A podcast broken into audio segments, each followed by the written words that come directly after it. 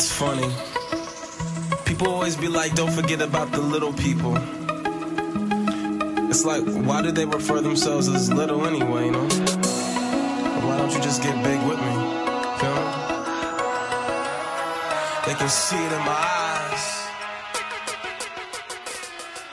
What's up, everybody? Welcome to another episode of John's Untitled Podcast. I am your host, John.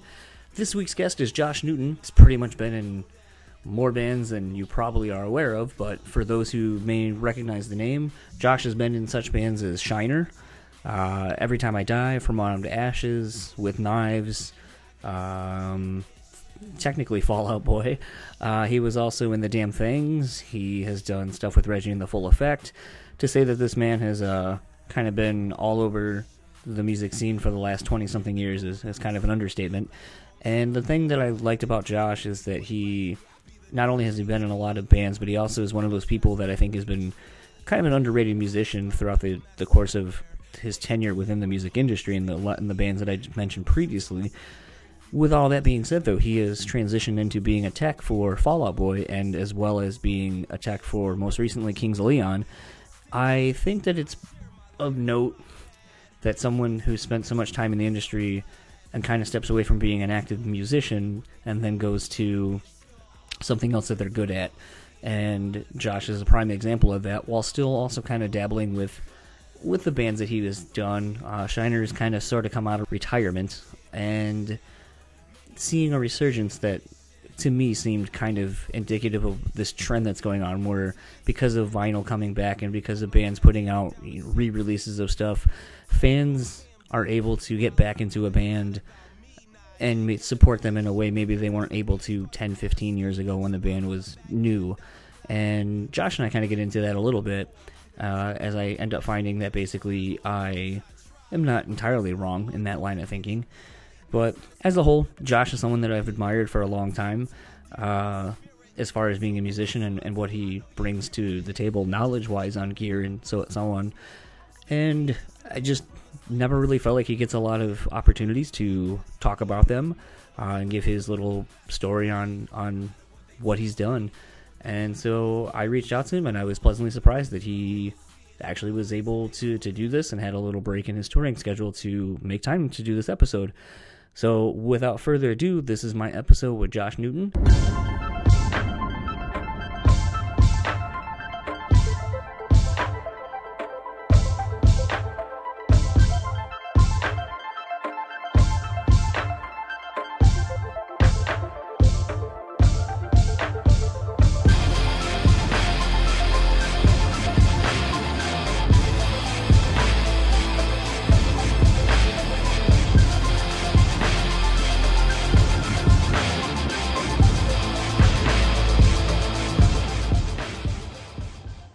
Up, dude? How do? It does. Starting my vacation off with talking to you. Right on. Well, congrats. It's been a long time coming, it feels like. this vacation's been booked since like February. Oh wow. Just wasn't expecting a hurricane to be so close to where we're going. Yeah, that's kind of not awesome. No. I'd imagine with all the traveling you do, though, that you probably have skirted by some, some natural disasters over the years. Um, I think we got stuck in Europe for a while because of a volcano. In Europe? Uh, yeah, because of the flight path. You have to go up by Iceland. Oh, okay. Yeah. I was like, I feel really stupid for being like a typical American American and being like, are there volcanoes in, in Europe that I'm just unaware of? Yeah, no, it was a it's a flight path related. Okay, that makes a lot more sense. Yes, it does. um, I'm gonna be. I mean, the couple of podcasts I've checked out that you've done, everyone really likes to go super in depth and, and like I said, your your older bands and such. And uh, I'll kind of hit on Shiner a little bit just because of the nature of the fact that you guys are back and actively touring somewhat. Yeah, yeah. Um, so I mean, it's kind of relevant, but I think it's everything. Honestly, I think after after all that, that I think has not really been talked about a whole lot. It doesn't seem. So either people don't care, like they only care about that specific time frame, and they're just like, "Oh yeah, you do some stuff after that, and, and, and here you are, uh, doing that thing again." So we'll talk about that. And there's like a whole chunk that I feel like it's like, but there's all this other interesting shit that I feel like you've done since and and continue to do uh, that no one's really touched on. So I don't know, like I said, if that's just because of the, the demographic of their listeners or just kind of like how people fall in and out of following a, a certain artist or whatever. But it's kind of the, the thing I've been really surprised that no one's actually been like, hey, let's talk about these things and, and so forth. Cool. So, have the pleasure of talking with uh, Josh Newton of Too Many Bands to Fucking Mention at Once. It's true. Um, so, I kind of like let's kind of hop right in and like let's get a little background on on you and kind of how you got into music and formation, I guess, of your your formative years of playing music. Um, starting from literally the very beginning, I saw Kiss on TV, Oh wow! and I was like, "Oh, that's that's what I'm gonna do." There was like no question. It was instantly. There was never any other goal. It was like, "Oh, well, I'm gonna play music because that's super interesting to me, and nothing else really matters now." Was it? Because I mean, with Kiss and, and the, the bombastic nature of like their live shows and just the, the, the everything that that band does and, and still is doing, despite being on like five farewell tours, I think at this point. The uh, never-ending. Yeah. I saw the first one, and I think that was back in like '98. The So- first one was in '95 or six. Okay, I know it was like shortly after I moved here to Michigan, and we saw Yeah, them. it was- and it was before they started actually putting other people in the original makeup. Yeah, shit, so- yeah, yeah, yeah. So I think. Yeah, you Um, wouldn't know. That's yeah, you wouldn't know really. Um, but I mean, it. I- Admittedly, I've never been a super big Kiss fan, but I will say, like, watching Kiss, like, there's there's so so many different parts to that band that kind of makes you like, oh, I want to be a bass player because like Gene's really commanding and, and has cool bass parts and very iconic Yeah. bass parts, or there's Ace doing you know classic leads and stuff like that that would maybe want to influence He's you to play trying. guitar. and then you know Paul. would- I mean, not so much the singing for me or many people I know, but I mean, or even like Peter Criss. You know, like there's there's kind of iconic drum parts and just what he Kind- does with it. So I I, will like say he's what- an awful, awful. drummer. and I mean, Kiss as a band is they were not, pretty awful in the beginning. Not a good band. Like I don't, I don't listen to Kiss now. Like, oh yes, I was just into the impact that they had and the Okay. visual. Because I never got into sports. I never, I never cared about any of that stuff. Or if I did, it was it was like individual stuff, like you know BMX or skateboarding and stuff like that. So I was never. I never really had an opportunity to bond with other males, and and, and this is very strange way to, to start out with this, I think. But like, since I was never like a sports dude, the only real bonding I've had with other dudes is people that I play music with, Right. and I think that was that started early. Like, I I always wanted my bands to be like a gang, you know, not necessarily in the sense of we go beat each other bands up, you, you go beat other bands up, but like it just appealed to me to like these are my dudes. This is this thing that we do. I don't know. Actually, it's it's kind of interesting though that you say that, and I've I've often said, I mean, one of my favorite bands uh, from back in the day was Thin Lizzy. Um, that's pretty much what I grew up on, stuff like that. But it's interesting you say that because I've never thought about it until kind of right now. But a lot of bands back then, though, that's kind of the vibe they had. You you kind of felt like they were a gang, and like if anyone got into any shit with one of them, you had you got into shit with all of them. You, yeah, I mean ACDC certainly came across that way, especially Yeah. when Bon Scott was a singer. Yeah, for sure. So I mean, it's kind of interesting you say that. I've never actually thought of wanting to be in a band and and making it kind of a gang gang s kind of thing. And I think it's always interesting when like some of the bands actually kind of do stuff like that. Like we're I think even and we're jumping kind of ahead, but I think at one point when you were in ETID, didn't you guys like all wear like jean jackets with like a back patch on it, and it was kind of like There was a thing, well- The thing that stems from I've always been obsessed with the movie The Warriors, right? and you know going back to the being a gang theme. But I was pushing for us to do a video where we beat up a bunch of other bands like in the Warriors, like the other Right. bands with the other gangs, and everybody had their outfits. I was really pushing for that video, but it just never, never really took off. I thought it would have been really funny, like we go up against Dillinger or you know whoever, and I mean, we kind of saw that sort of with uh, Soilwork and In Flames when they were in each other's videos, uh, like, and they were each performing in the same club in the different videos that they were in, but the other band was like the heckling band, like Oh, really? Uh, yeah, it was a really interesting thing. that's and a I- good I concept. yeah, that's yeah, pretty and so I mean, again, it's funny you bring that up. It's it's a good idea, and I'm always ever since that video, I've always been like, why don't more bands like kind of do stuff like that with each other and Yeah. kind of like cross promote things like that. But again, jumping ahead quite a bit, but um, but no, it's, it's it's interesting you say that like that you know that's kind of what spurred you to kind of want to maybe start being in a band. What did you actually pick up first, bass or guitar? Guitar. Okay, and I know you do play drums somewhat. I- play drums. No, I wanted to. Okay. Uh, I'm an awful, awful, awful, extra awful drummer. Um, but if I could play drums, I don't think I'd play guitar or bass ever again. Really? Um, yeah, if I could be that dude that's hitting the drums, yeah, I don't. It'd be cool. um, yeah, so a friend, a family friend, gave me a guitar, knowing that I was fully obsessed with Kiss, and I didn't really bother learning it for a long time, as much as I just kind of air guitared with a guitar for a long, long time okay. until I was about 11 and I started taking lessons. And I took lessons from a guy that just showed off the whole time and super bummed me out. I was like paying this dude to do like jerk off solos in front of me, and I would always leave like, I'm not. I didn't learn anything. What did what did I just pay for? I had like a one person concert, so um, I stopped going as soon as I learned like the mechanics of basically how to tune the guitar myself. I kind of just did the shitty punk rock, like, oh, I know this power chord. See ya. Like, I'm starting my own band right. and that's kind of you know that was around like 14 but it was i was also dividing my time between like like i said bmx and skateboarding. So guitar i didn't immediately take to it and start practicing a thousand hours a week you know. I just casually here and there. And then I, you know the, the interest with the other things and getting hurt doing other things kind of sent me more towards the music. Two questions, I guess, from that. For those who don't know, you're you're a lefty.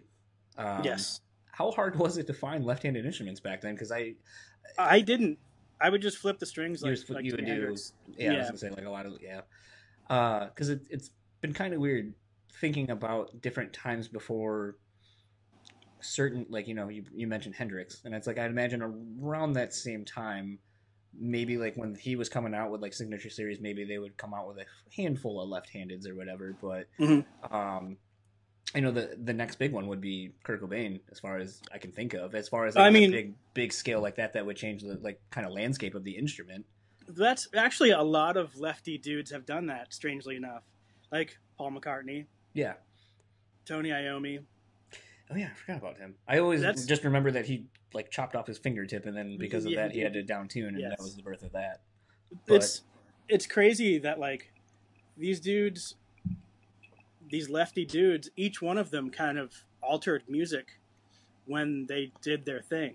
Yeah. I'm not, and I'm not saying like, hey, I'm left-handed too. So you know, you know, very few people give a shit about what I do, but it's interesting to me that with the exception of like Van Halen, Yeah. pretty much all of the other dudes that altered the course of music in their own time, or or or sort of defined a genre, were left-handed. I think that's really strange. yeah. I, again, that's something I've not really ever thought of until just kind of right now.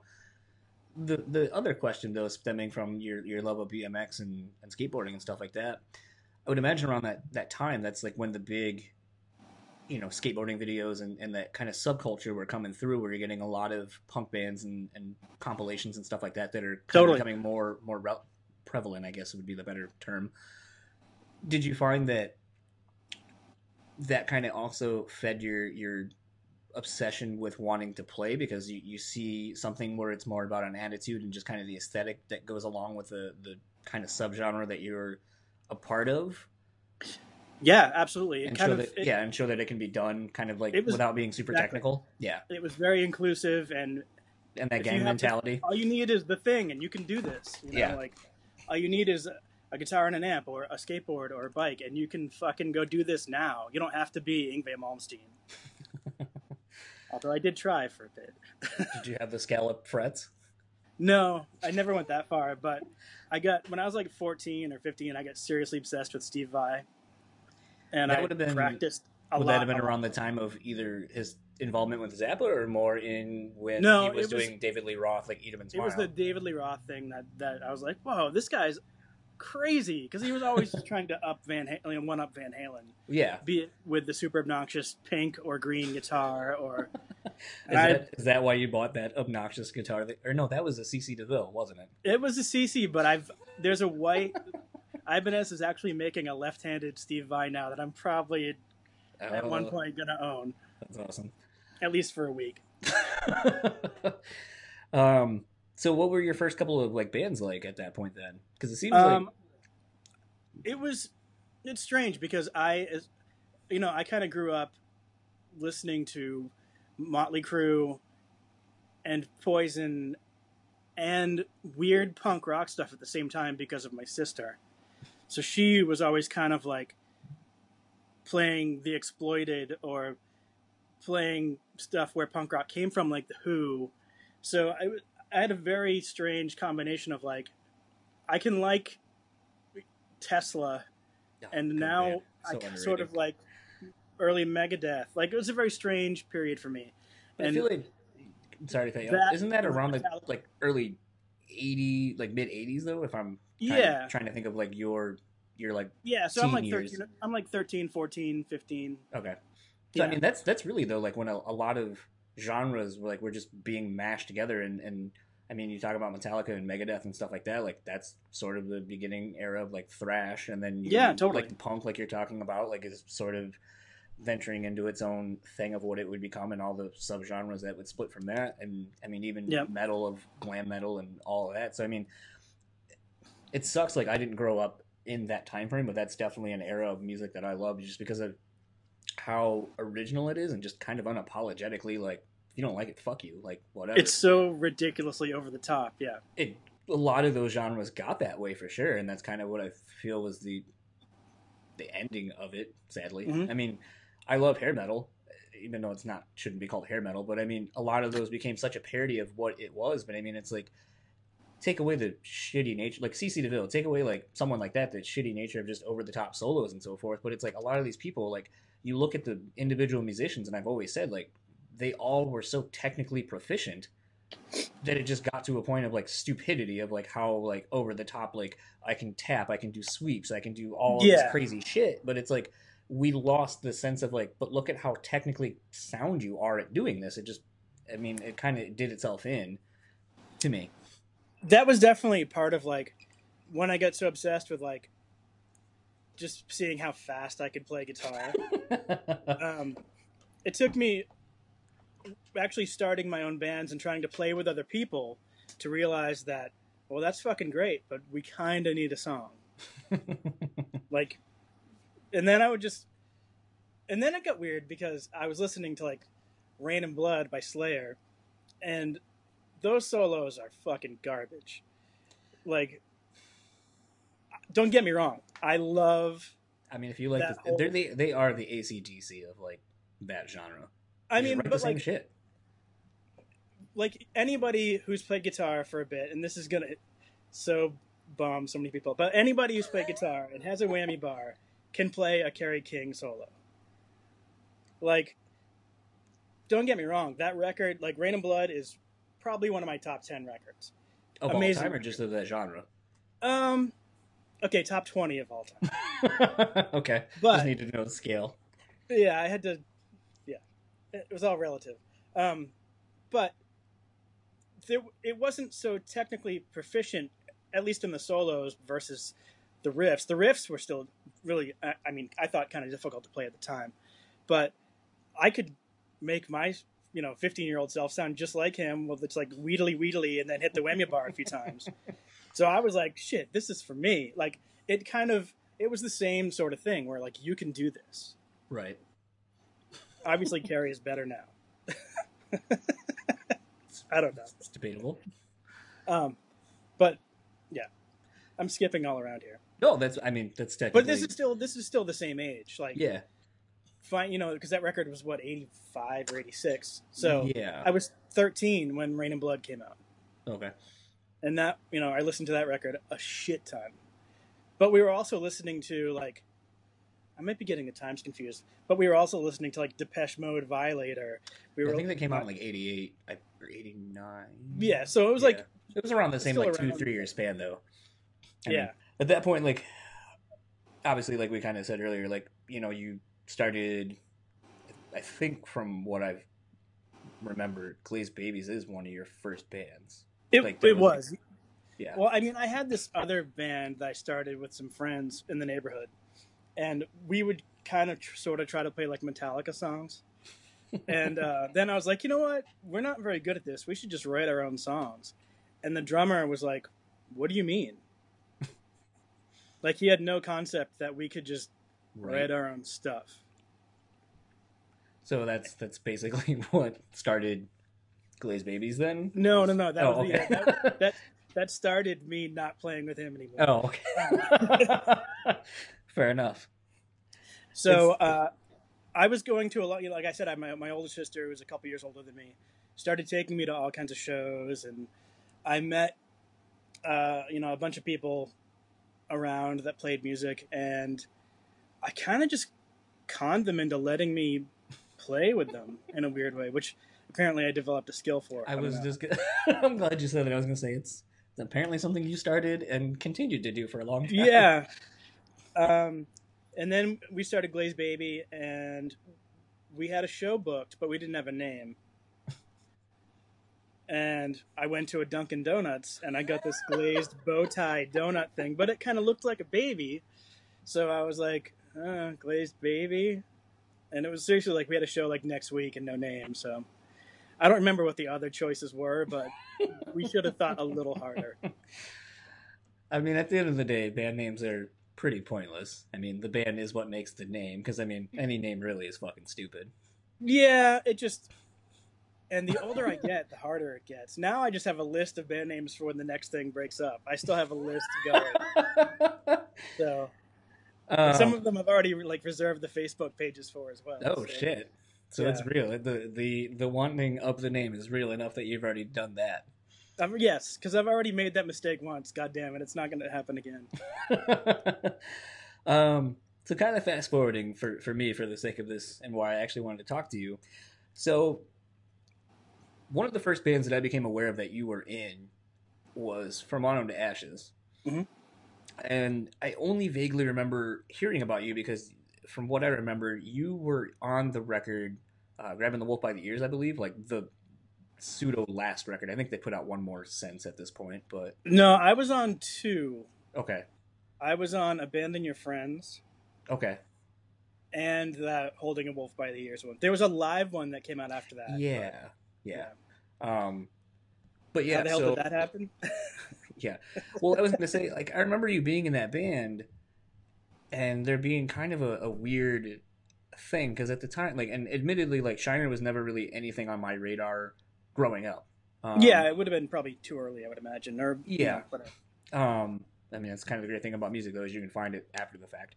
yeah, yeah. Um, but I remember a lot of people like there being a, a weird like oh, and they have Josh Josh Newton in the band, and a lot of people being like, oh, that's so weird, it's so weird, and yeah. but the internet wasn't really what it is now to where I could just like Google you and be like, why is this so weird? I just Yeah. I remember it being a thing kind of as I'm getting into more like I guess metalcore or whatever the fuck you want to call it as- as Yeah. when that's coming up and kind of becoming my my genre that's new. And hearing your name spoken about quite a bit and just kind of being like "Uh, I don't understand you know this this bass player dude. I don't understand why everyone's giving him such a big thing. Like because at that point the thing to me was that they had lost uh, their normal singer the first singer they had.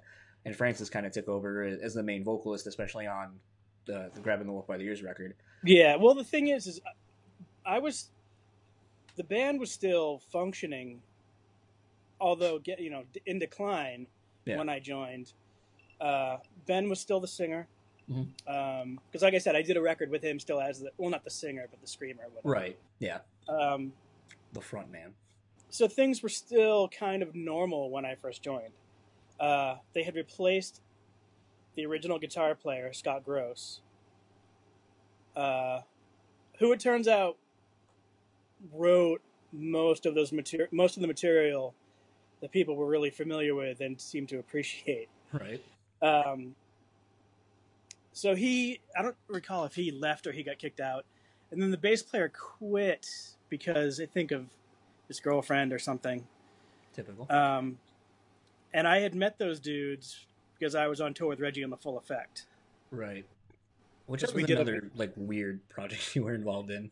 Kind of. Um, I mean, I knew I knew James from Kansas City, and I, I liked Coalesce because that shit was so weird and crazy. Uh, and James used to come into this record store that I worked at all the time, and that's pretty much how we met. Okay. Um, so yeah, I, I don't think I was supposed to really be in From Autumn to Ashes. I was supposed to just fill in, and then I just kind of never left until I left.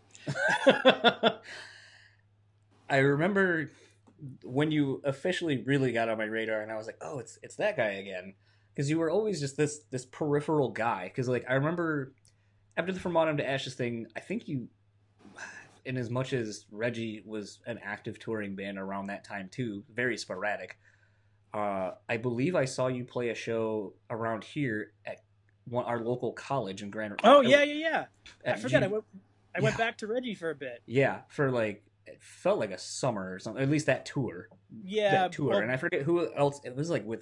And I'm probably thinking of completely the wrong band, but it's very much in the same vein of just how fucking weird it was. It was like Rooney and then Reggie and the Full Effect, and it's like, how does that even fucking go together? probably. But you, It kind of didn't matter who we played No, with because it was always just going to be weird no matter what. Like, But I remember hearing some friends of mine because I wasn't here in Grand Rapids at the time, but I used to come up here all the time for shows, and someone was like, like the cool kids that I used to like that were in bands that I looked up to locally and so forth. They were like, "Yo, Reggie and the Full Effects playing at fucking GVSU with like just some other bullshit band, like it's free." And I was like, "All right, I've heard crazy things about that band." Like at the time, they were like a band sort of similar as far as just like the the scope of like just how crazy like the band is like in the same breath as I'd hear people talk about like Dillinger. Like, yo, you ever seen Dillinger? They're fucking crazy. And it's like you don't know what the music sounds like. You just hear people talk about it and just go, man, dude, that shit, it's so crazy. So it's like I just had this expectation of like, I don't know what the fuck this is gonna be, but like everybody like that I look up to musically is like super into this band, and I've heard a lot of good things about them. So I guess I'm gonna go check them out. And it definitely was not what I was expecting. no. Although I don't know what I was expecting because I didn't have any in. I didn't know, but I just remember being like, "Hey, it's that guy from From Autumn to Ashes." Like, apparently he's in this band too. Crazy. Actually, Brian, the guitar player from Autumn to Ashes, he did that tour as well. Okay. Um, but yeah, Reggie was pure comedy, and just to try to be as ridiculous as possible. For we did one tour, and we didn't have an opener. I'm not sure what happened there, but there was no opener, not no opening band, or nothing.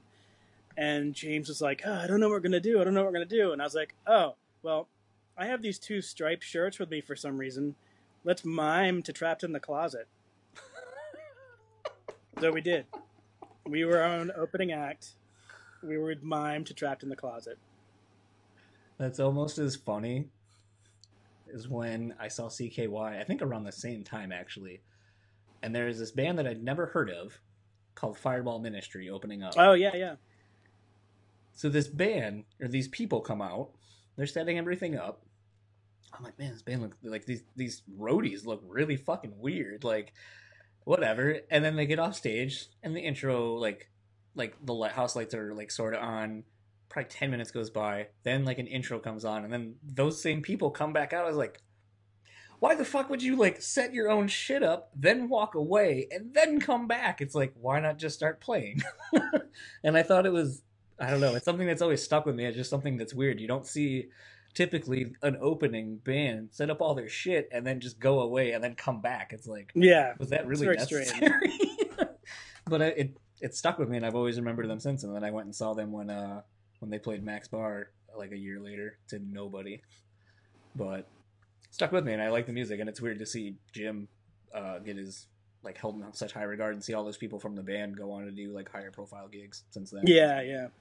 But so after that Reggie, the time in Reggie and seeing you play a random campus show, and uh, then I then you end up in Every Time I Die, which was like Yep. again like I was really getting into that band, and then all of a sudden here's this here's this guy again from From Autumn to Ashes, This son up. of a bitch. Yeah. and then it's just like holy shit. So it's always weird that like every band that like for a solid I'd say like five six years, like you just kept popping up and like this thing, and I never knew.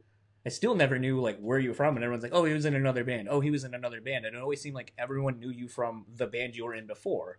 So it's like when I see every time I die, people are like, "Oh, it's the guy from From Autumn to Ashes," or you know, Yeah. my my situation I was like, "It's the guy from From Arm to Ashes who was also in Reggie and the Full Effect for at least a tour." and then you know you have people that are like, "Oh, it's the dude from Shiner," and I'm like, "Shiner," and like learning now about you know that. But it was The- interesting. Go ahead. I was gonna say the the the ETID thing came about because Andy Williams and the old drummer Rat Boy So were Shiner bass. fans. yeah, According to one of the DVDs that I, I always thought was funny, they were like, "Oh, you broke your bass over a stage," and we were like, "The guy needs to be in our band." One that was as simple as it needed to be to be in a band, apparently. yeah, pretty much. Um, but yeah, that's that's how I, I, I they were telling me that they were unhappy with the dude that was playing bass with them at the time, or and he was unhappy apparently, and I was like, "Fuck it, I'll play bass," which is the thing that I've said repeatedly that has gotten me in bands. I do find it funny that you started off playing guitar, and almost everything that you've done, you play bass. Yeah, it's and it's really not my primary instrument. I uh, I learned how to be a bass player in Every Time I Die. Really? Yeah, because the first record I did with them, uh, Steve Evans engineered and produced it, and he is a bass player. Okay. And I was warned by the bass player from Poison the Well that he was gonna fucking bust my ass. So I really worked pretty hard uh, on that record, and just trying to be a better bass player. Yeah. No, something, and this is kind of where I'll start introducing this this side of things that I wanted to talk about. I don't know if you were big on gear always, like in everything you've done. If you've been a big gear person, because I mean, kind of from the sounds of it, of where you started from, of just like I have a guitar and I have a shitty amp, like I can go. It's interesting to know that that's where it started, and to see how big into gear and searching of tones you are, and so forth. And something I, I, I kind of had mentioned to, to Andy when I don't know if it was when I did a podcast with him or just in general and talking to him over the years of going to shows, but he always like changed like you know he's always looking for like something that fits him like you know whether it's Yeah. a guitar or an amp or you know he's always after you know what sounds good to him whether it be at the time or just the tone he's always been looking for and so what's interesting is I've often wondered with your your love of gear and, and trying to find different tones and so forth if with a lot of the bands that you've been in if that love of gear and stuff like that has helped you you know be able to step into a band where you haven't maybe written something with them yet to kind of fill in the sound as it sounds on a record and kind of staying more true to that? Because i mean we can probably think of a lot of bands where somebody else comes in and people are like his tone's all wrong. Doesn't sound like the record or he doesn't play it like this person. And I never really have ever heard that said about anything that you've been a part of. Like, I feel like you've done a pretty good job of matching what the band's sound was. And then even on the stuff where you write, especially with like ETA, because I mean, there's at least two records that kind of, you know, I think have the band always is changing. That band is always changing, and I think like those two records, in as much as they are kind of the same, since the band was sort of the same, I think like you can hear a lot more bass stuff going on on those two records than than I had really on you know the stuff they did on uh, Hot Damn or even uh, Gutter Phenomenon. I don't know how much Yeah. of that is to do with Machine or the other dude who produced it, and Evans being a bass player and kind of like really making sure that the bass stuff sounded sounded good, or you personally, or working the band as a whole wanting to to change the sound. But I mean, that's Well, it- something I've kind of always wondered. I definitely played like a lot more gnarlier and with more distortion than I think any of Etid's prior dudes, perhaps. Um, at least I, I think so. Um, but just to get a gnarlier, more aggressive sound that's more present, just because coming from being a guitar player, I mean, I still like I like playing bass, and I like part of what I consider being the defense for like a hockey metaphor. You know, the Right. drummer being the goalie. Right. Um, I think the Evans thing it's crazy because we tracked the bass for um, New Junk Aesthetic. We tracked the bass last. Really? Yeah.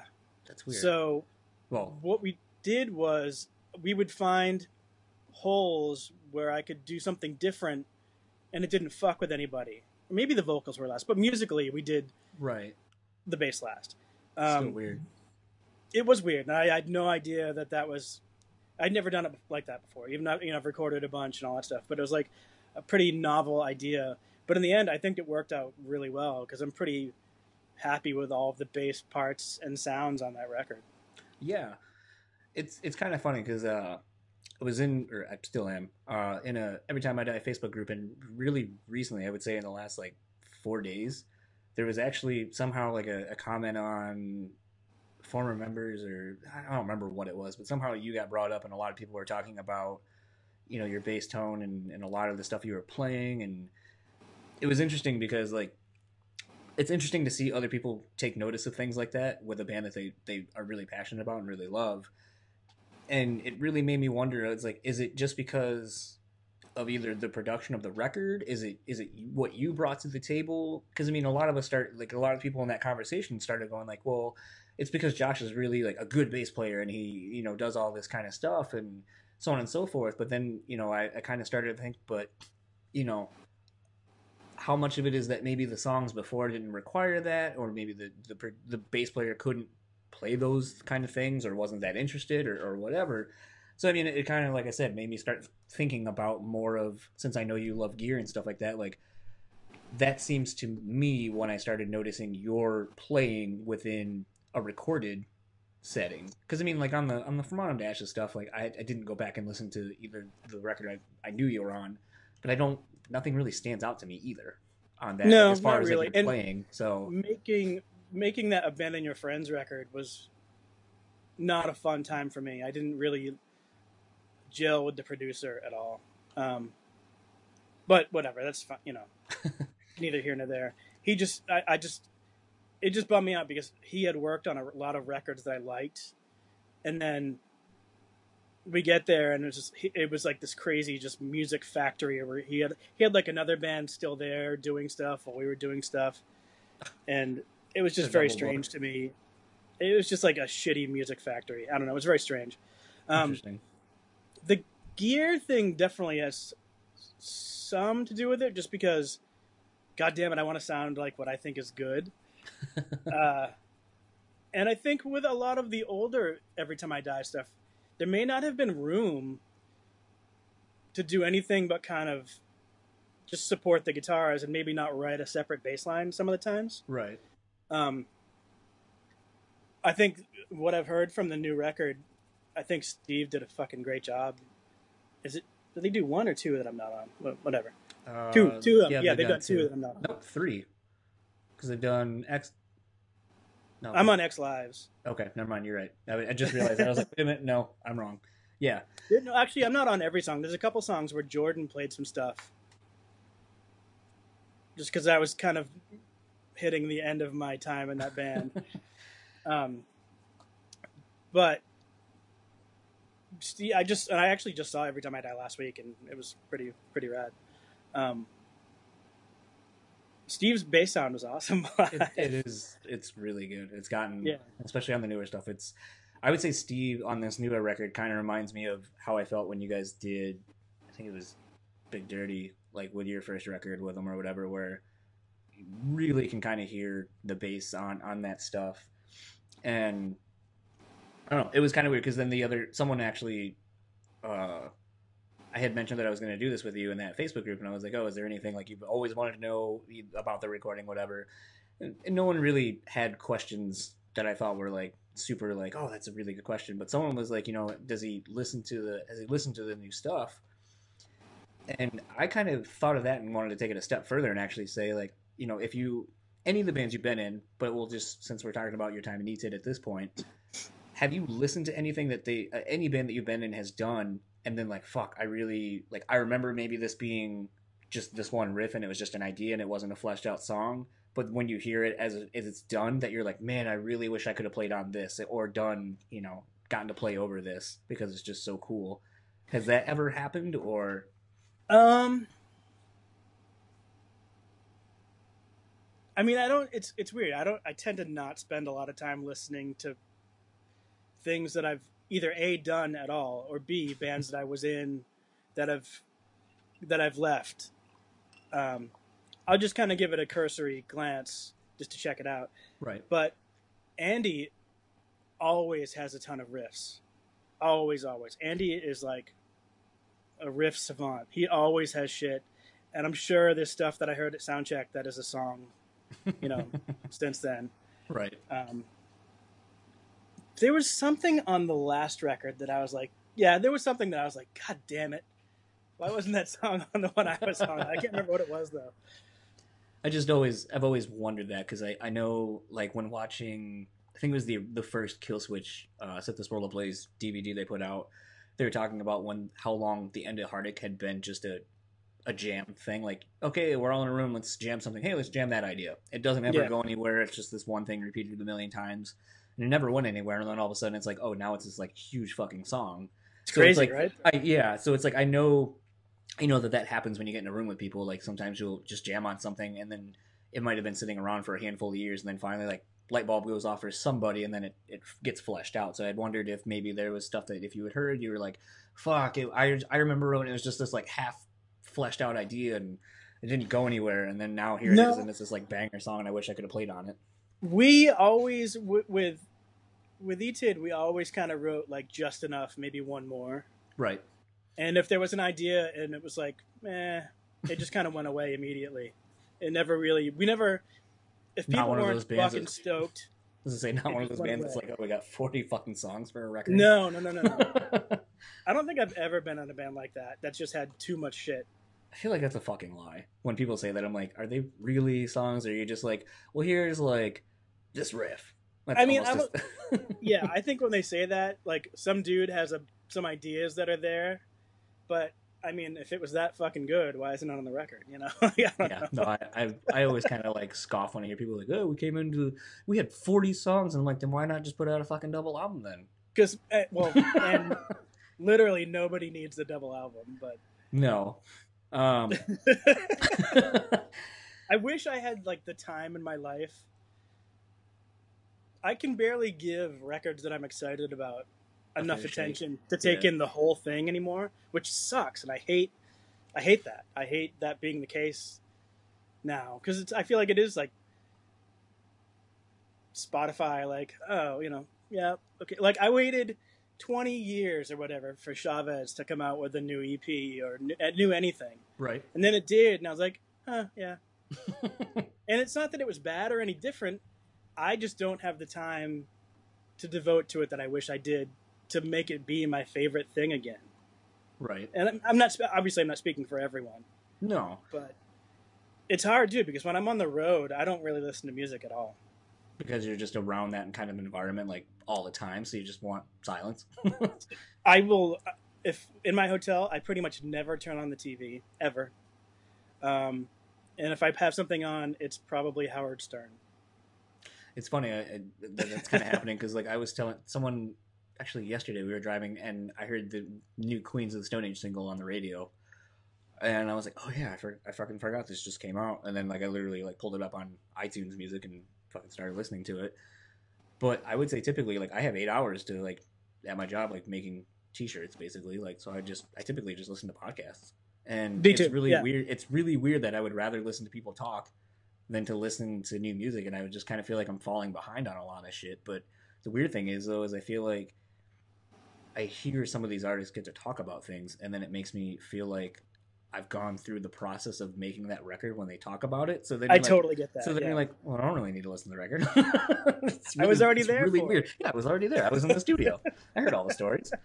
Um, so it's really I, I've kind of been noticing that a lot more recently. But um, I'm kind of actually getting to your your constant touring now. So around the time of you leaving Eat Stage, you were involved in the Damned Things. Uh, yes, not from what I understand, not so much in the actual recording of, but to be more the live bass player. yes, I had played every damn thing show. Yeah. Uh, never, never. I didn't do any of the recording. Rob Caggiano, who's in Volbeat now, he Was he played the bass. Yeah. Yeah. How was it?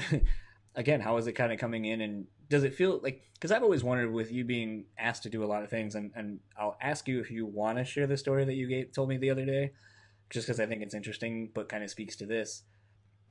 Everyone knows you for, for playing bass, and you get asked to do a lot of bass stuff, and you know you're in a, a I hate using this fucking term, but you're in a super group. Uh, and for those who are listening and won't see this, I just used air quotes. Um, Yeah.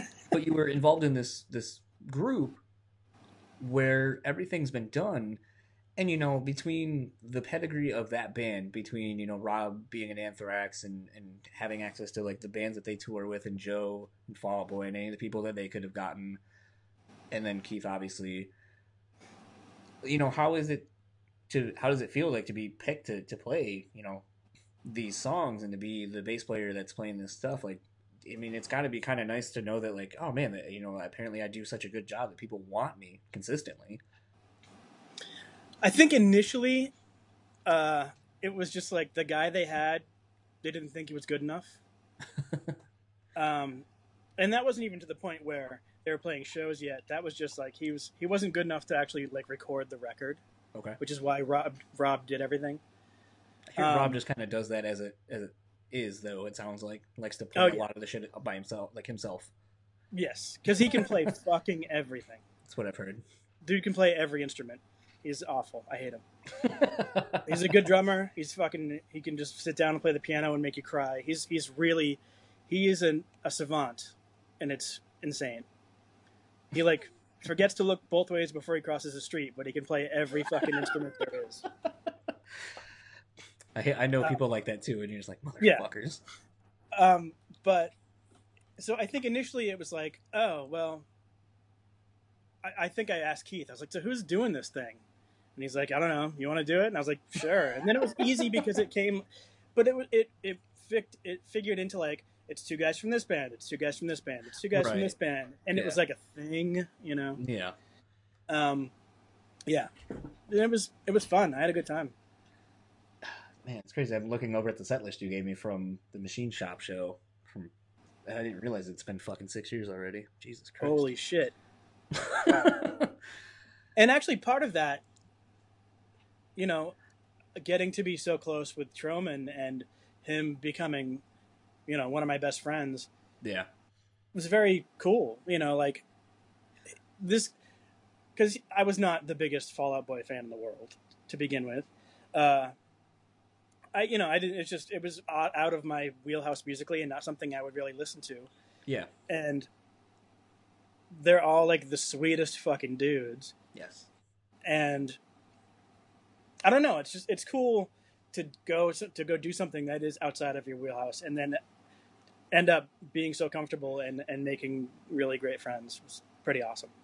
Well, it's funny about the one of the tours you did with Volbeat is, and this is before Caggiano ended up joining Volbeat. It's it's very weird to have gone to see that tour and see how all the some of the parts Yeah, moved. But I remember you at one point filled in for Volbeat on I- that tour, finished out that tour, I ended up playing bass for Volbeat too. Yes. and I was like, "Holy shit! Is he gonna like segue?" Because at that point, I think you were done with ETID officially.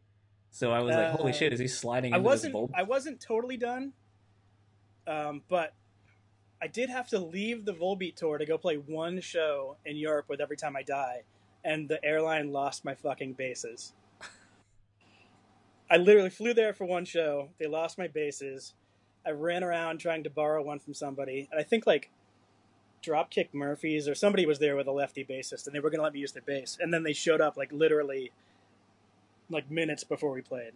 Crazy. Um, then I flew back and finished the tour with Volbeat, even though Damned Things were off the tour.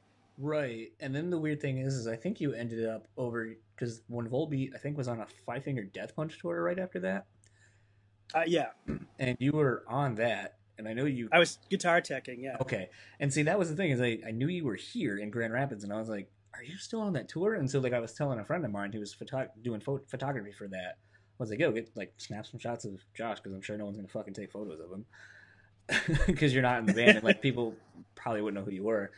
And so he was like, "Oh, I don't see this guy," and I was like, "Huh." So it seems like that was kind of the start of your teching career. Um, no, I mean I had already done a bunch of Fall Out Boy stuff. Okay, I guess that wasn't as publicized, whether it be Yeah, it- well, it was just on, like on socials. those dudes just started like you know they started up we knew they were doing stuff and Right. the record was already done but nobody knew and they announced it in chicago and started playing some shows Yeah. so i teched for all that stuff that was my first real i'm only a tech experience Now, I think what's funny is a lot of people assume if you are a touring musician, you probably know how to tech. And I think it's pretty interesting from people I know in the industry who that's pretty much what they do, how much more it is involved than people actually think. Like a lot of people like on a smaller level, like a lot of local bands will ask me like, "Yo, like we're gonna go hit the road. Like, do you want to be like our tour manager tech? Because like you book shows, all that kind of shit. Like you can kind of understand that aspect of things and settling out. And you play guitar, so you could probably tech. And I go, I don't know fuck all about guitars. Like if your pickups are, are fucked, I don't know how to fix those. Like that's Yeah. beyond my realm of knowledge. Like I can tune your guitar, I can restring it and tune it. But if I something think that's- internally messes up, like Yeah. you're fucked, and I can't help you. that's what most dudes that hit me up via facebook or whatever like oh you know you transitioned out of you know being a full-time musician to do this i could do it right and i'm like well yeah but this is where the, my obsession with gear comes yes. Yep. in you know and i can do all that weird crap i mean i had to learn obviously i've gotten better as i've gone along like with setting up guitars and and whatever but i teched for myself for 20 years before this Right. like literally 20 years right. before I, other people started paying me to do it so i kind of put the time in right.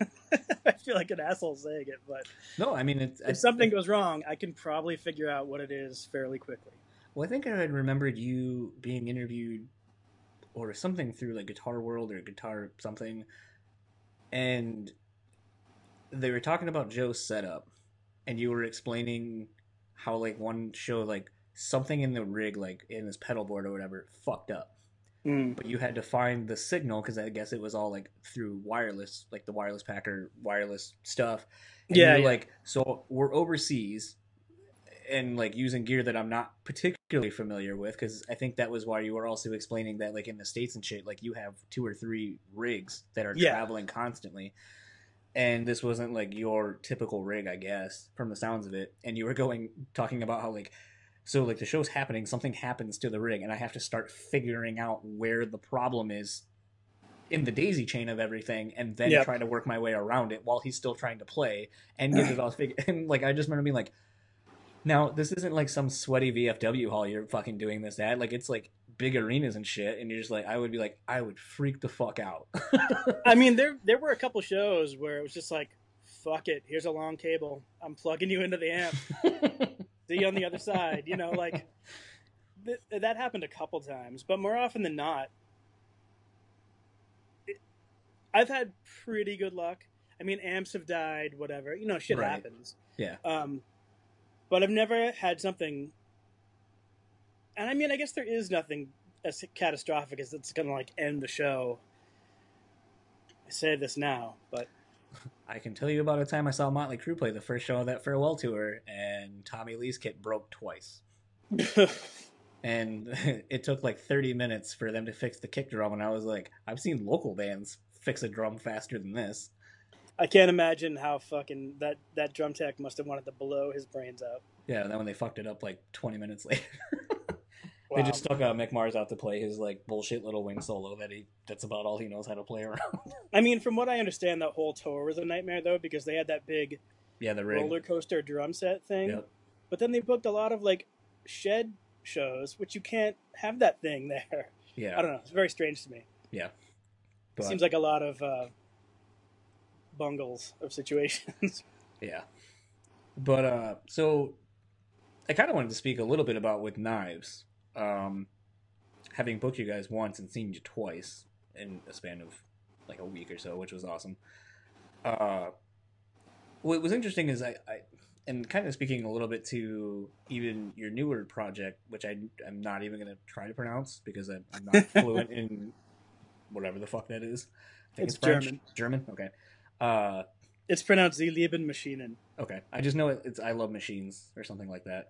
Yeah, I love you love. I'm not sure what the exact. Yeah. Um, but with that being said, like I had remembered that with Knives was actually just a project that was all you. I thought initially, and Yep. then I don't really remember if if it's ever been discussed how Joe got involved, other than maybe just you showing him the demos and he was excited about it. Yeah, it was literally like us getting drunk in the back lounge on the bus on tour somewhere, Oh, okay. and him being like, you know, everyone just playing shit, and maybe it came up randomly on my phone or whatever, you know, however it started, and that kind of was, you know, the impetus for the whole thing. And then what's funny is none of those songs ever actually got used for with knives. Right, because I think you put out a demo of, of that stuff. I think at one point. Yeah, I just random stuff. But then like he, we started writing together, and that kind of became what it was. and I still think it's funny that you ended up playing bass on that project. Yep. I don't even think I played guitar in the record. I think I just played bass and percussion. I think that's what you were credited for. But it's like I didn't really want to because I wanted him to have this different thing than he had been known for or done before too. I think, and I talked about this on a on a different podcast actually. It's really weird. I'm one of those people who will follow somebody if I if I'm a fan of what they do, whether it be tone, playing, personality, mm-hmm. whatever. I, I'll follow people, and it's been, it was interesting to have gone to the show that I helped book with some friends when you guys played Holland at that coffee shop. Yep. And it was weird to see the hype, at least on the Facebook group, when people realized who was in the band. Yeah. People being like, "Oh my god, oh my god, this is gonna be awesome!" And then the fucked up thing was like the next. I was expecting it to be packed, and there was a shitload of kids, but then when you played, everyone was too cool to to to watch you, and I was like, "What the fuck is this?" Yeah. and it's it's not something that I'm completely like shocked of because I've seen it enough by going like I remember going to see Stu Ross and and Brandon from Misery Signals play one of the first tours they did with uh, Low Talker, and they played at a bar and there was probably five of us there, hmm and it's like dude, there's people from Comeback Kid and Misery Signals like what's not and it's great like '90s kind of like alternative shit like what's not to like about this, and it's just interesting to see firsthand how people if you're not this that whatever this thing is that you are known for people don't, Yeah. don't follow it and it's just it's kind of shocking especially after the sort of success of the Damned Things and how people kind of i figured weren't expecting it to be what it was so i i honestly expected people to be more interested in with knives i don't know if it's just because it's kind of there's no denying it it's kind of weird um Yo, yeah, totally. but I mean, I fucking love what it is and, and its weirdness, and I think it works. But I don't know if people were like, "Oh, Joe's singing. I wasn't expecting that," or or it's not Fall Out Boy, so I don't like it, or it's not heavy. In... well, at the time, Fall Out Boy still weren't doing anything. So No. Fall Out Boy, like whatever the dudes in Fall Out Boy did otherwise, they were being punished by the fans for not being Fall Out Boy still. do you think that's? I mean, you can speak to it more than I can, but do you really think that that's what it is? Just the fans are punishing them because it's not what we want. Yes, I think that's I think that's gone away since they've become an active band again. So do you think, think- if you were to dust off with knives and do something else and tour around it, do you think you would see more people coming out to to give it a chance, or no? Maybe not with knives, but definitely Damned Things. Okay. See, I thought the damn thing stuff you guys did was actually always pretty well attended. I don't know how much of that is due to the fact that you guys picked good tours to support tours. There was that, and I I mean, it doesn't hurt to have you know Anthrax dudes in it, and I mean, with knives was intentionally as under the radar as it could have been. You know, It, it still well, was just- interesting to, to see that, and then see you guys go out with Wilson for a hot like couple weeks, I think. it was just like we just, you know, the major label stuff again was weird with Oh, With, uh, yeah, I didn't even think about that. Damned Things, and so it was like we didn't want anybody else involved in it. That's why it totally it was totally self released, and we were just like, fuck it, let's just get in a van, stay where we stay, whatever happens happens. You know, it's like a harkening back to younger years, maybe. Um, so at that point, with you doing Fall Out Boy teching, and then it's been interesting because obviously that's been like your your main thing. And what was interesting to me is actually seeing you play in Fall Out Boy for a hot couple of shows. Actually, I remember you doing the was it the Bruno Mars cover for the BBC because Joe had to go home. Yeah, and I didn't I didn't know we were playing that song until the night before. you looked very concentrated while you were playing that. Oh boy, that, that was some, that was some stiff funk. It was it was interesting, and I was like, oh, that's it's it's it's interesting to see you play that song in that style, and you looked very uncomfortable, looked very sweaty and uncomfortable. Like, like yeah, I mean, like because I, was- just I, did, I didn't want to fuck it up, you know? Right. Like, I was, I didn't want to let Joe down. I didn't want to like let their fans down and put in, you know, do like a half-assed performance or whatever. And I'm also, even though there's an element of fuck it to everything I do, I'm a super perfectionist. Right. Well, that So- kind of actually leads really well into the because I think you actually played legit shows at that same time over on Mhm. that on that European tour. And I'm going to ask this, and I know, and, and I realize it kind of sounds like a, a backhanded statement, but I mean, you've never really been in anything that's that's gotten to play like to to that level. Yeah, So what is it like to play? I mean, you like we've already kind of discussed. You you you've kind of come into other bands throughout like their their careers and helped them out and been in an, an active part of that band for a little bit. But what's it like to kind of step in so kind of last? I mean, I'm sure you knew it was coming before. Eh, obviously, the the rest of us as the you know the fans know that like, hey, Joe's leaving or has to leave for a little bit. Like, there's probably a little Yeah, bit of yeah. preparation on on your guys' end to know that you can you know rehearse and, and so on and so forth. we didn't really rehearse actually. I I mean I did on my own. Okay, But the band, we I think we did like sound checks a couple times Okay. maybe. yeah, but I was gonna say I'm and sure then like somehow still there was a set list with a song I'd never fucking played on it before. well, I mean, it also would probably lend itself to that you would know the set just because of you actively being, you know, the, the tech for Joe and, and so on and so forth, and knowing the changes and so you know everything. That's one thing that was funny was like the first time Joe couldn't do something, uh, they got um, Ryland from Cobra Starship to fill in. Okay. and it was super to me um, be- this is going to come across like a dickhead but it was just he didn't really fit to me. Okay. like a he's a foot and a half taller than all those dudes. So it looked weird on stage. Uh, and he just there just wasn't the same dynamic and he didn't know the show. Okay. so then like next time came up and i was like you know joe was like would you do you think you'd do this? Would you be willing to try to, to do this for me? And i was like yeah i'm kind of bummed you didn't ask the first time quite honestly um, but Who it was texts for funny. you at that point? uh, me every show that i played with fall out boy i still text for myself they were I like didn't Let's know if the bass tech would like come no over or god whatever. damn it i can do this Okay. oh So man, that's that- really flying without a net on that one. Yeah. Um, nothing ever went wrong, so that was good. But uh, it was just it was easy for me with those dudes because I knew the show. I kind of just it was it's sort of weird because aside from me like paying a lot more attention to what I was doing just to get it right because I'm not super familiar with actually playing the stuff, but I knew the weird like moments when the dudes would usually interact during songs Right. which is I know it's very strange to say, but Nope. I, I've seen a lot of bands do it. Like on certain points in certain songs, like dude will go over to this other guy and like acknowledge him. And I see, you know, I see Kings of Leon do it. I've seen Fall Out Boy do it. It's just like there's certain moments where the band members will interact, and since I know the show, I kind of like it was just like almost like playing Joe in a play. It was very strange but fun.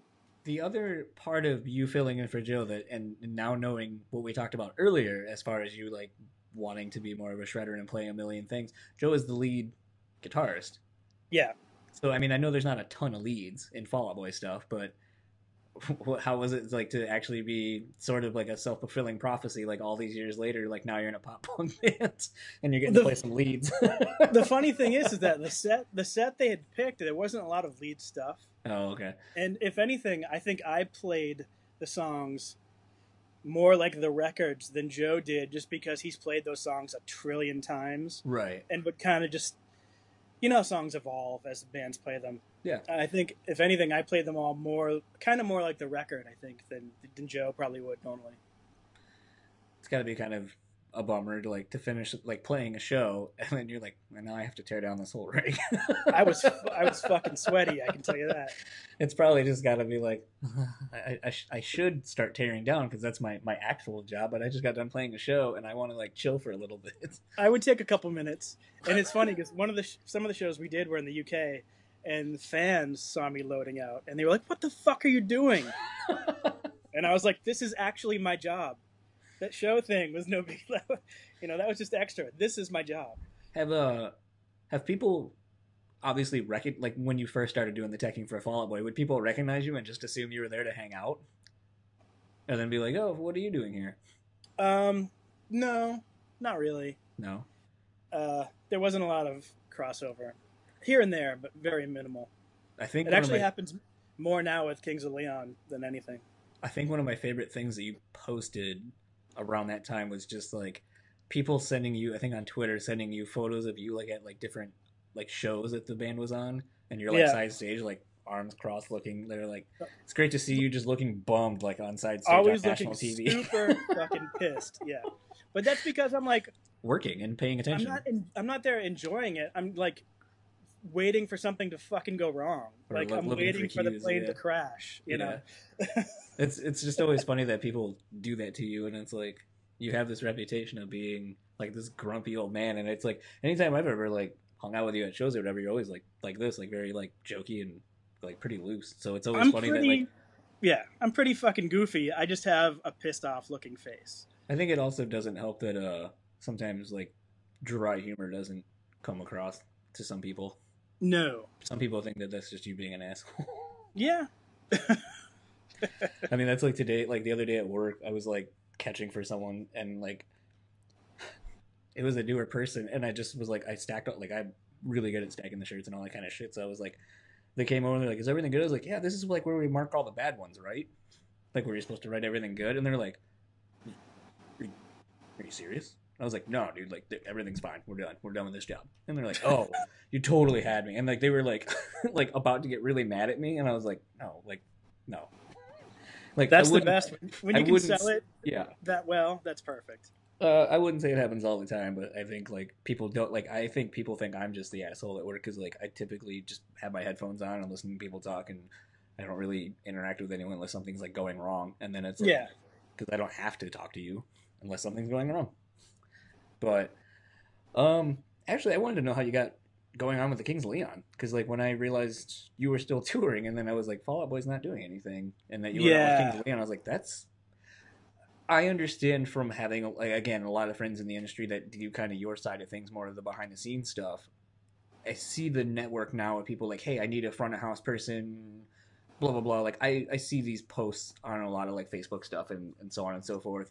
So I see how easy it is to kind of get involved with other bands and, and so forth based on your your work history.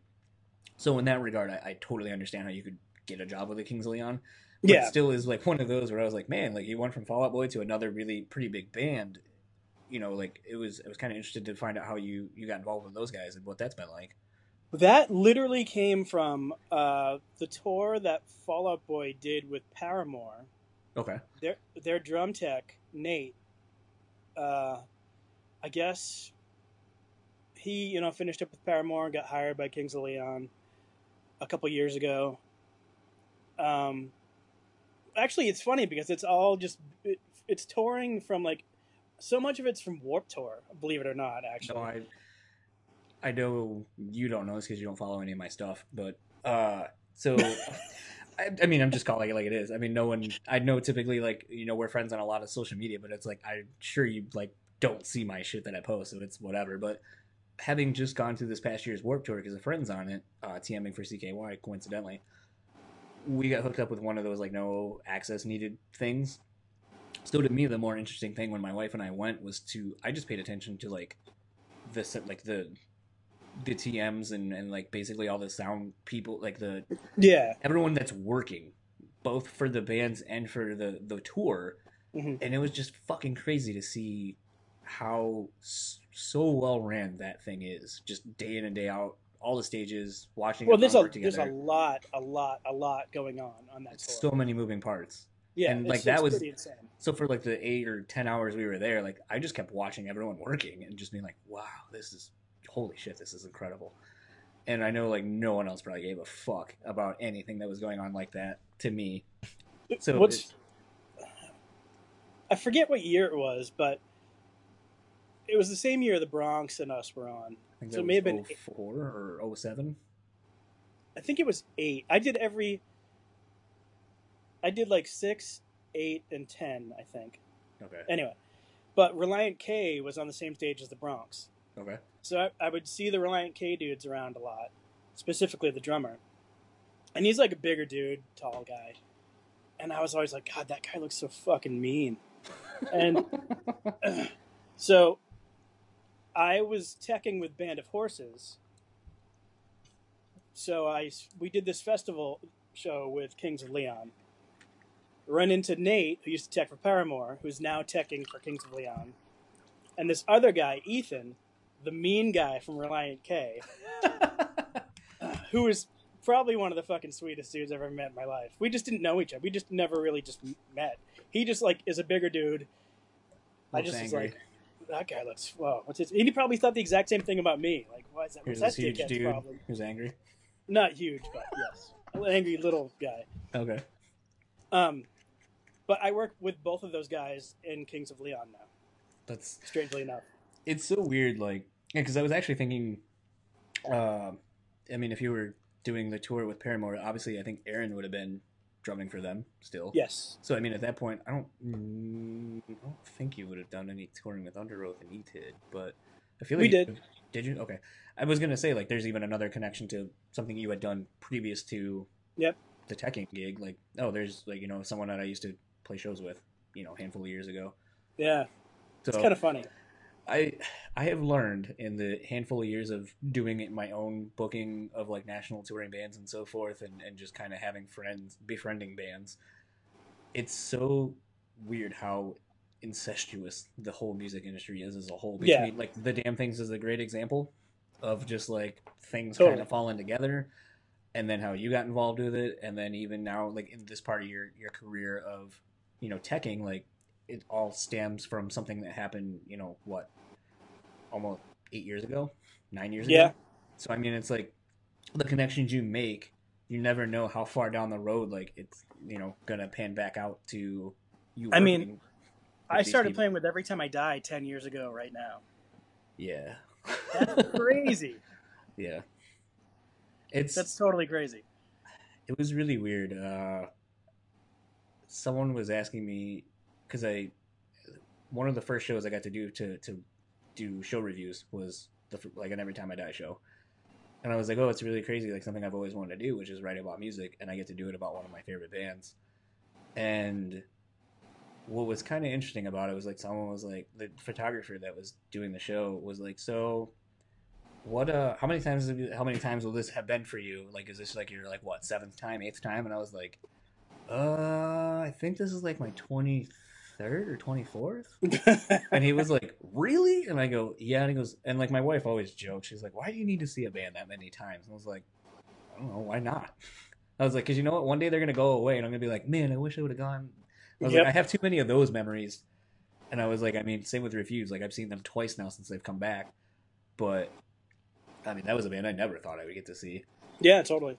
Has there been an instance of since they, you know, you get to do some of these crazier cross like crossover tours and so forth between Kings of Leon or even Fall Out Boy, where you've gotten to see a band you never thought you'd get to see? Just because I mean, I think something that people don't realize is when you're on tour, not only do you get to not see your family, but typically you don't get to see any shows either. Either whether I- you just don't want to or whatever.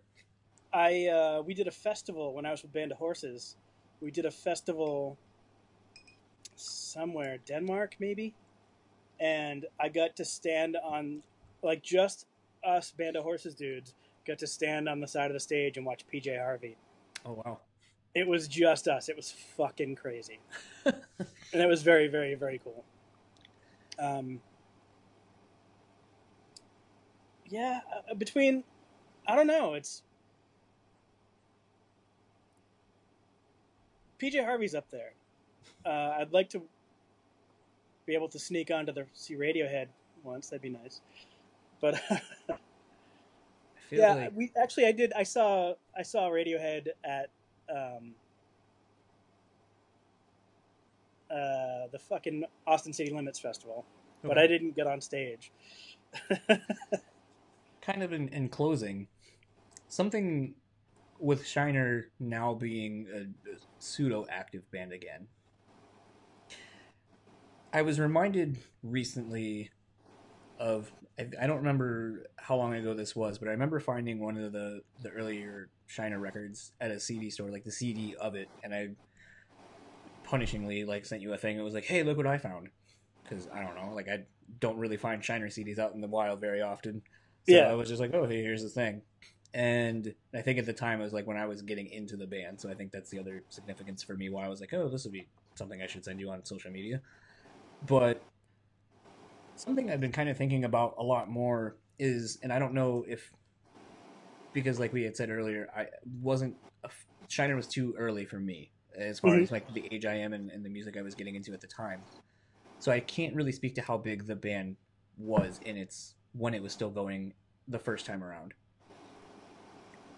But what's interesting to me is I feel like sometimes bands that aren't around anymore, and maybe Refused is kind of a good example, but the when people aren't aware, like never got to see it, or it hasn't been around for a long time, we kind of glamorize it in a way where it's like it the the legend grows bigger than what was actually the reality of things. Absolutely. Is is that a is that a good kind of indicator of how Shiner is now? Like where it's like people appreciate it more now because it wasn't around for so long, and so therefore Yeah. people want to go see the see you guys play now. And is it better now than kind of it was back then, or, or It's much kind better. But okay? the best thing we ever did was not play for ten years. Okay, it, not only like people coming out, but like even personally, like within the band, taking that time away, dudes growing up more, certainly for myself, um, or dudes like having kids and having priorities change. It's things with Shiner could not be any better from people coming out to the shows, giving a shit that we're redoing the records, and us just having fun playing with each other. It's been fucking awesome, and I absolutely appreciate it. It's very, it's it's humbling to see how much people give a shit about you know sometimes. do you feel that the resurgence of vinyl over the last six seven years has kind of helped your guys' the the re rekindling of the the love of your band and your music Yeah, because I mean at the time, for some of those records, they just weren't making vinyl. right Like Starless never came out on vinyl. The Egg never came out on vinyl. Lula never came out on vinyl. Actually, All, you know, three of the ones that we've, the three that we've reissued. Such a weird time, because I don't even know if there were cassettes of those records. It's just it was just like Speak of that. CD and that's it. Tough shit. Here it is. yeah They're tough to carry. you know they suck to carry around and they're gonna break. It's I don't I don't miss CDs at all. no I, I don't and i think what's interesting is like because I, I collect vinyl and what's been interesting is like a lot of people are like oh i can't believe you have the like i basically just collect the shit that i had on cd and i i, I just want to have on something that's a little bit more Yeah, I mean I, I do that too. I totally do that. Um, I mean, like coincidentally, like a lot of people give me shit for having the first like handful of Korn records on vinyl, and I even spent a stupid amount of money on the, one of the test presses of the first record, but out of That's five awesome. copies. But it's I like the completionist. yeah, uh, I mean, there's newer stuff, and I, I stopped after basically. I still have to get un- Untouchables. It's kind of the last one I sort of like, but I mean, it's one of those things like people kind of shit on it, and then it's like, but I fucking have it, and they're like, oh, you have this? Oh man, I used to love Issues when it, or I mean, Life is Peachy when it first came out. Holy shit, blah Yeah. blah blah blah. So it's always funny like that people shit on some of these things, and and then like, but when you have like a tactile like thing you're holding on to and you put it on the record player and you kind of got to be more involved with it like as far as getting up and listening to it it's interesting to see how even records people don't like people are just like oh i remember this and blah blah blah so it kind of made me think about your guys' music and i mean you guys have been seemingly putting out re not represses i guess first presses over the last like three or four years. It seems with the I Yeah, I think it's egg, been five now. Yeah. I was gonna say the egg was the first one you guys put out, right? Yeah, we've gone we've gone backwards chronologically with the records how they were released. Yeah. Um, and uh, did I see that you guys are doing a repress of one of them? We yeah, there's to be a Spanish label hit us up. Uh, they want to. They they did. They're doing the egg. It's the same. Uh, it's the same. It's just different. It's just a totally different colorway. So a different variant. Yeah, and there's only like 500 of them, I guess. So Um, lastly, you're doing. You said you want to do a 12 inch for I'm doing it. God damn it! you. You and I have been talking about this for a while. I think since it came out. Actually, we also had talked about. Uh, yeah, because you wanted, to, and I don't know if I'm gonna spoil anything. So if if I am, I can edit this out. But you wanted to do a glow in the dark. You had said. Yes. Is that still the goal? Uh, it was. I don't know if it is anymore. I think it's just probably going to be like a splatter thing now. I don't. I don't know. I kind of lost. I bought a glow in the dark record, and the you can hear. I swear you can hear the granules in it, and it doesn't sound awesome. Okay. I can totally believe it. Like people have been going ape shit over that. I think it was Friday the Thirteenth with the blood, and all I can think of is it's like, but it moves. So if a record's Yeah, moving, totally. like, isn't that gonna shift the weight and then the needle and all that? And I was like, I guess from like, I guess no one's probably buying that to actually listen to it. But all I can think of is like, practically, that's a stupid idea. I bought a Sonic Youth Bull in the Heather 12 inch or 10 inch or something, and it had glitter in Mhm. the vinyl. that sounds Guess like what? a terrible idea. You can fucking totally hear it. Yeah, I bet. yeah, There's Random clicks everywhere. So hopefully, because it seems because you made the comment you're not moving on to the next one, the next album Yes. until you finish until this comes out on vinyl. I'm seriously gonna do like a fucking run of a hundred, but god damn it, I'm gonna do it. Well, I I need one of those, and then secondly, I need one of the test presses. That's my other thing. I've been collecting test presses too, which is a, another sad thing to do. I still have all the test pressings from the Shiner records, even though I don't have the records. I was gonna buy them off Discogs. I'm that pathetic. That would be so funny to have someone be like, "I sold one to some guy named Josh Newton." I mean, there's a guy in the band named that, but why would he buy his own record from me? I mean, I've bought Glazed Baby stuff off eBay. I've never, I've never kept anything of weird. anything. I've, that's not true. I have some of the first seven inches and the first test pressings of that band, but I just forget. Like, if if someone who actually gives a shit wants it, I'd want, I'd rather have them have it. So you can then But- buy it back from them, like. But then I want it later. on.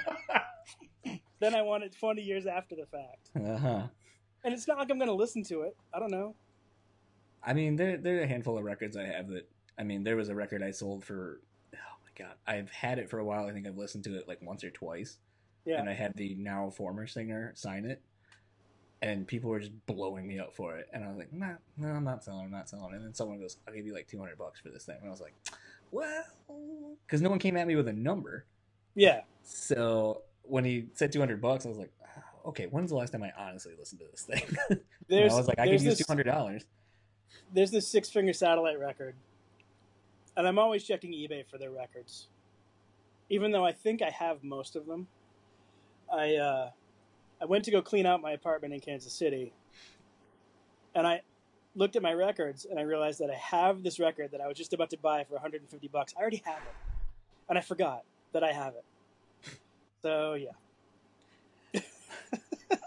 So i would have gladly bought it again and been like god damn it when i found it. Uh, in closing, I always uh, these. I mean, I we could talk records for a while, and maybe we could do that again around Record Store Day or something as a weird fucking whatever. Uh, if you're not busy, but um, I always end the song end episodes with a song. So, what uh, what would you like me to play the episode out to, and maybe give a backstory as to why?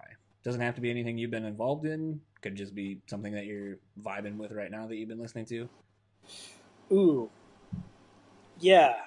Let me look at my computer for a second so I can get the title right. Okay.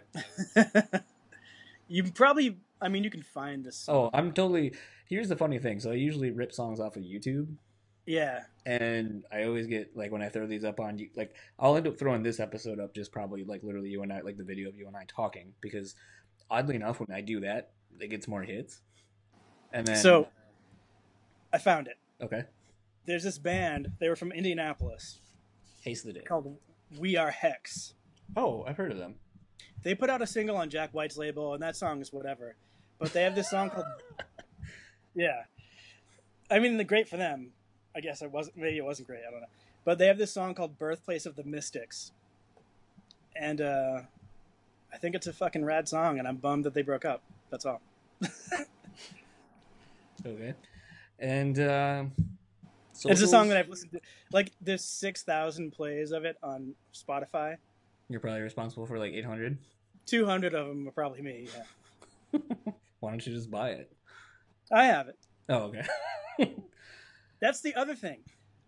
I listen to Spotify all the time, and I listen to shit that I own, digitally and on vinyl.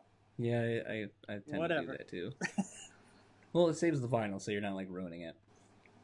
Yeah. Although I, I had this conversation with my dad, they, they they figured out a way to, so you can play it a bunch and it doesn't like warp and get all shitty like it, it used to. That's why it's thicker. And he was like, "That's stupid." And I was like, "Okay, so like, how about you just spend twenty bucks on something and then it like warps after like two or three times of listening to it, and you have to like Yeah. give it to a tape, and then that gets stretched, and then we go back to CDs, and then those break and gets Tapes. I don't understand the fascin- re-fascination with that. Like to me, it's like at least vinyl, like they fixed the problem with it by all accounts. Yeah. Tape, you can't. How do you fix the problem that there was with tape? You, you can't. Like you play it a bunch and and it's still gonna stretch and, and get warped. So, I mean, I listened to the to the SLM record on cassette. I I think I've listened to it twice because I'm Yeah, so it sounds- paranoid of it. It sounds weird. Yeah, I'm still paranoid of it. Like if I listen to it a few more times, I think I feel I'm so paranoid it's gonna like fuck up. So I just Yeah. it's still in my tape player that's on the tape. Like my wife has like one of those old record players where it has a dual cassette. Oh, awesome. So I mean, I, I could re I could make a mixtape of it, Hey, there you go. but regardless. Um, so uh, we'll end the episode with that. Uh, socials. Is there anywhere you want to plug your socials or anything? Any dates coming up of anything that you're involved in or? Uh, yes, Shiner is playing in Milwaukee on the 8th of September at Shank Hall, Okay. and Chicago Worst Fest with the anniversary on the 9th. All right. You should come back to Grand Rapids. Yeah, we should. I don't know how well you like. The, I know you're a big fan of Twin Peaks, so I figured you would have loved the venue that you guys played at. It was awesome. That was a great. That, I had a great time. It's a good venue, and actually, I felt really self conscious, and I've been kind of trying to hide it with my head, but Oh, hey, look at that. I stole that. Well, it's funny because my picture is over it, so I, so I didn't even notice it until you pointed it out. Well, like I said, like I've been trying to like kind of do like one of these, so it's like when Ah, I was yes. talking with uh some of the Misery Signals dudes, I think my head was like more here because there's their poster like right there, and I'm like, yeah, Yeah. that's kind of awkward. That's But- great. No, it'll it would be good, and I mean, Child Bite is a fucking great band. I love those dudes. I'm sure Yeah. like potentially Shiner fans are probably like, who the fuck is Child Bite? What is this? It's- yeah, they were. It's funny because we played with SLM played with those dudes in Kansas City. Oh, that yeah, was how I met those guys. Yeah, Um, them and Ken Mode. That was a pretty good show. yeah, they're Um, good dudes. I would, but I would love to see both. Actually, I would love to see those guys come back, and I'd love to see you guys come back. And because I think when you did that show, I was on another vacation, so I didn't even get to go. Yeah, So I want a vacation. Huh? I said I want a vacation. I mean, technically, some would say your life is a vacation. Your job is Yes, a vacation. I know it's not, but some would say it is. Yeah, uh, I, I can see that. well, I'm not will- complaining. Don't get me wrong. I will uh, let you go to get back to your uh, your early evening, and uh, thank you for the time. Hopefully, Yeah, your, your mouth you. is doing better after yesterday's whatever happened. Ugh. Adult. I was like, that's such an adult reason to have to. It really is. I felt 150 years old when I sent you that. I was like, you know, I was like having a speed dinner, and my wife was like, ah, "So you're doing this thing?" I was like, "Yeah." Well, actually, no. I guess not. He's got to go get a filling filled. and she was like, yeah. Like, how old is he? And I go, well, I mean, his technically like his nickname is Old Man Josh, so I mean, it kind of fit. It's on brand, but it is what it is. It definitely was. Uh, I felt like an idiot. Yep. Well, thank you for your time, and uh, Yeah, hopefully see you around these parts sooner than later. I hope so too. Awesome. Thank you very much. All right, man. So that was my chat with Josh Newton. As you could hear, we got into a lot of different stuff from how Josh got into playing in bands to interesting stories about left handed guitar players in the beginning that I, I never really put the correlation to, uh, to time in the various bands he was in and how he segued into working with Fall Out Boy and even playing a few shows with Fall Out Boy, to his time uh, now with Kings of Leon. Since this episode was kind of long running as it is, gonna kind of get to the plugs and the outro and get it done pretty quickly here. So if you would like to follow Josh Newton, you can do such on Instagram and Twitter at jnewton, all one word. If you would like to follow me, you can do such on Facebook, Instagram, and YouTube at John's Untitled Podcast, Twitter at John's Untitled Pod. You can email me at johnsuntitledpod at gmail.com. And if you live in the Midwest area, Milwaukee and Chicago respectively, on the 8th of this month, you can catch Shiner at Shank Hall, and on the 9th, you can check them at the Worst Fest. Uh, those are presumably some of the last dates they may be playing this year. Uh, so if you live in Milwaukee or Chicago, again, go check the go check Shiner out and see Josh play guitar left-handed. uh, and without further ado, this is We Are Hex with Birthplace of the Mystics. Thanks for listening. Talk to you next week.